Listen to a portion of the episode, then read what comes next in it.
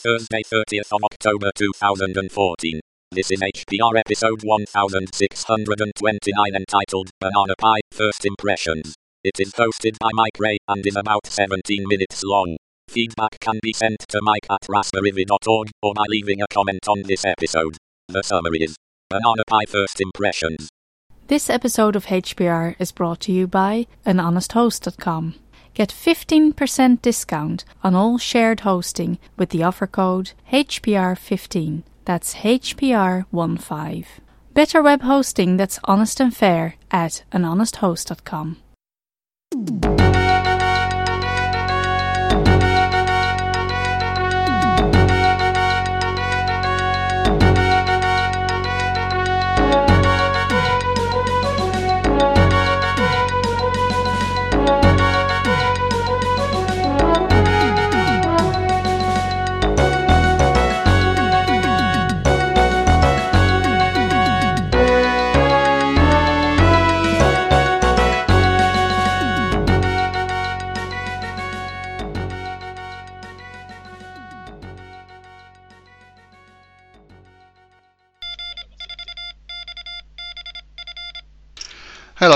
welcome to Hacker Public Radio. My name is Mike Ray.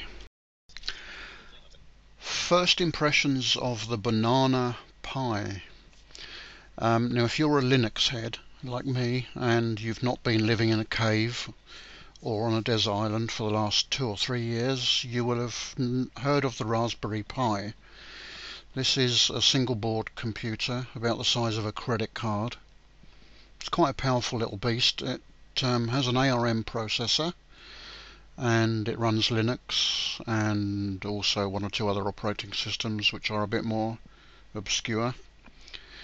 Um, it has G- general purpose input output pins as well and which allow you to connect electronics and control relays and switches and lights and sounders etc. It's proved very very successful very popular with hobbyists. It was actually created for uh, promoting education of uh, computing, teaching of computing in schools. I don't need really to reiterate everything about the Raspberry Pi because everybody I think out there that's listening to HPR will have heard of it or even played with it because there have been some shows on here about uh, the Raspberry Pi. A few days ago a banana Pi dropped through my letterbox. Um, and I've been playing with it for a couple of days to run it and put it through its paces. And these this show is my immediate first impressions of the board. So what is it? How does it match up against the Raspberry Pi? Well, it's a similar beast. It's about the size of the Raspberry Pi, a couple of millimeters bigger in both dimensions, uh, width and length. And it has a lot common to the Raspberry Pi. It has a 26 pin general purpose input output bus. It has an SD card slot. It has a pair of USB ports. I know the, B, the, the Raspberry Pi B Plus has got four, but the original B had two ports, as does the Banana Pi. It has an Ethernet port. It has an analog audio jack and an RCA jack for composite video and an HDMI port to connect to a monitor. So th those are all things which the Raspberry Pi has as well. But the Banana Pi has some things that the Raspberry Pi doesn't. It has a SATA connector for a hard drive, which is really nice. Uh, and it has a micro USB OTG, which I understand is an on-the-go port. I think this is a bidirectional USB port. And it has an onboard microphone and twice as much RAM as the Raspberry Pi. The processor on the Raspberry Pi is an ARM6, uh, a, a, Broadcom 2708. Um, on the on the Banana Pi, it's an Allwinner uh, it's another ARM processor. It's the GPU apparently, the graphics processing unit on the Raspberry Pi is reported to be inferior to the Pi, the Raspberry Pi, but uh, I don't know much about that. It runs slightly faster than Raspberry Pi, although the Raspberry Pi, of course, can be overclocked, as can the uh, Banana. But it's got twice as much memory as the Raspberry Pi, which is the really attractive thing about it. So, uh, how's it performed in the last couple of days? Well, one of the things you notice online is that the Raspberry Pi has an absolutely massive, massive following. It's really gone viral. And the creators of the Raspberry Pi originally thought they might sell 10,000 units, but they, to date they've sold about 3.8 million. And the online community is huge. There's lots of websites, uh, lots of promoters, lots of resellers, lots of people selling accessories for the banana, for the Raspberry Pi. The nice thing about the Banana Pi in its current um, model is things like the GPIO bus is actually pin compatible with the Raspberry Pi so lots of the accessories which are designed to be used with the Raspberry Pi will work with a Banana Pi as well. So images, uh, operating systems. I went to the uh, Lemaker, oh, I think I suppose it's Lemaker, L-E-M-A-K-E-R, www.lemaker.com I think it is. It's in the show notes. And on there, I struggled initially to find links to um, download images. There are there is a Google Drive link, a couple of Dropbox links, um, a Microsoft OneDrive, and something called Asus Drive or something. I'm not sure about that. But I didn't initially notice the FTP link. Now both the Dropbox links are actually disabled because there's been so much traffic that Dropbox have actually suspended the account.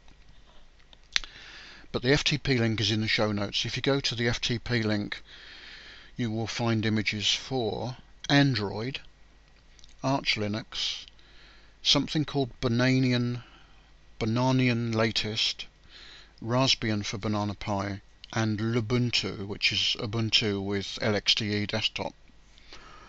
Um, interesting to see the Android image, but I've not tried that because, as some of you all already know, I'm blind. So unless there's a screen reader or something, I know that the Android handset that I use has got a screen reader on it, but I wouldn't know how to enable it. I'll probably maybe try that at a later time. Anyway, I wrote initially an, an, Arch Linux card because I thought the Arch Linux would not have a desktop. So I wrote the Arch Linux card on my Debian desktop machine and just as with the Raspberry Pi image uh, it has two partitions it has a FAT16 partition and an ext4 partition and in the in the FAT16 partition is that's the partition that the thing will boot from and on a Raspberry Pi you'll find config.txt, cmdline.txt, uh, fixup.l, fixup.dat, a couple of other files, and kernel.img, which is the image, the kernel image.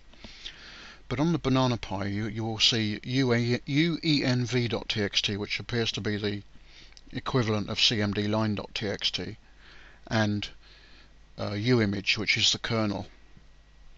And interestingly, on the Arch image, kernel.img, cmdline, and config are all there, although they're not relevant to the Banana Pi. So they've taken a, a Raspberry Pi image, put a U-image and a unv file in there, and it boots. And the re repository that it downloads from when you do an update or you try and grab any packages is actually the same. And when I did a an upgrade, I noticed that Raspberry Pi was flying by quite a lot so I thought initially that it might not reboot after I um, did an update. I thought maybe it had got firmware that it didn't wasn't going to work, but it, it did reboot. So it's running basically the same Arch Linux. Then I tried um, Bananian latest, and Bananian is actually basically Debian Wheezy for ARM. Uh, and that worked very well. I expanded the um, partition to fill the entire 8 gigabyte card and I it really works pretty much the way a Raspberry Pi works noticeably when you look at the um, command for showing how much memory there is it, you will see that there is twice as much memory So chances are it will perform a little bit better with some tasks.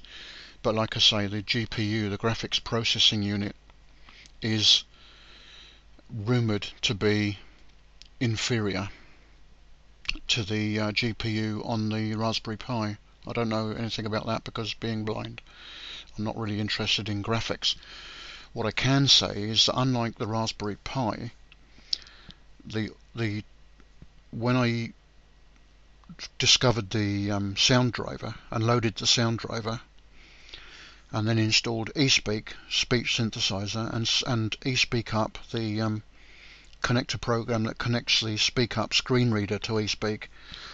It um, worked without stuttering, which the Raspberry Pi stutters very very badly, and I'm actually working on code to fix that at the moment. So the Speak Up actually works out of the box on the Banana Pi where it doesn't on the uh, on the Raspberry Pi, at least using uh, eSpeak anyway. Um, so to conclude, um, I should I should say a bit more about the physicalities of the board. It, it the, the build quality. A lot of people say that stuff coming out of China. There seems to be a general attitude that everything that comes from China is rubbish, and I know that is an attitude that annoys me a bit because it just isn't true. And for decades now, we've been um, using Chinese to manufacture cheap electrical goods because we want to buy stuff at knockdown prices and you know we want to buy t-shirts and CDs for uh, five bucks. And now they're catching up and making stuff for themselves and they're actually making a pretty good job. This the build quality of this thing feels nice. So as obviously I can't see it but it feels nice the PCB is a little thinner actually it's about 50 percent it's about 33% thinner. I think the printed circuit board of the Raspberry Pi is 1.5 millimeters, and this is one millimeter. But you know, you put it in a case and it's it's fine.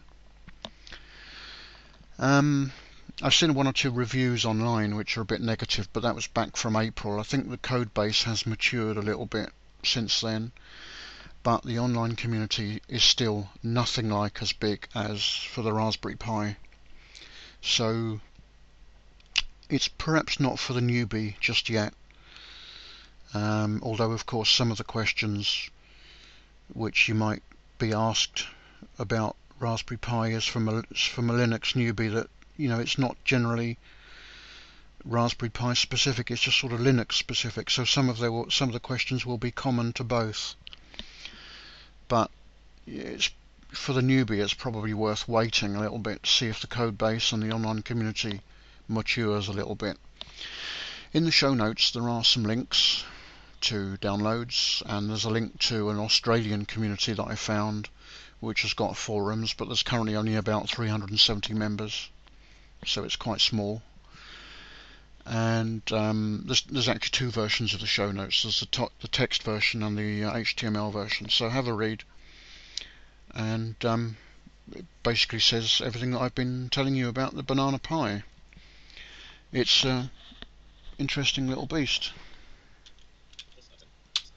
Oh, I should maybe say something about the price. Um, compared to the Raspberry Pi, in the UK here, the Raspberry Pi from the likes of CPC or Farnell Element 13, I think you can get it for around 27, 28 quid, uh, 28 Great British pounds, something like that.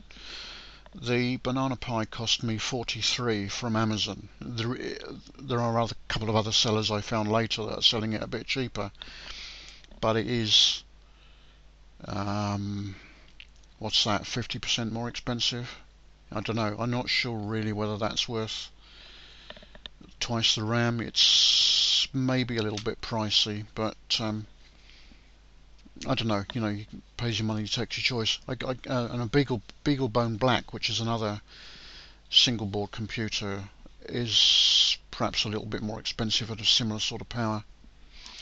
But you know, there's lots of single board computers out there. Um, I think that's about it. Really, don't think there's anything else to say.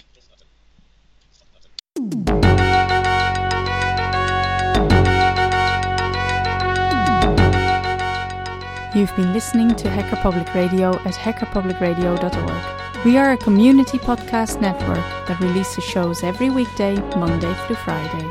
Today's show, like all our shows, was contributed by an HPR listener like yourself. If you ever thought of recording a podcast, then click on our contribute link to find out how easy it really is. Hacker Public Radio was founded by the Digital Dog Pound and the Infonomicon Computer Club and is part of the binary revolution at binrev.com. If you have comments on today's show, please email the host directly, leave a comment on the website, or record a follow up episode yourself. Unless otherwise stated, today's show is released under a Creative Commons Attribution Share Alike 3.0 license.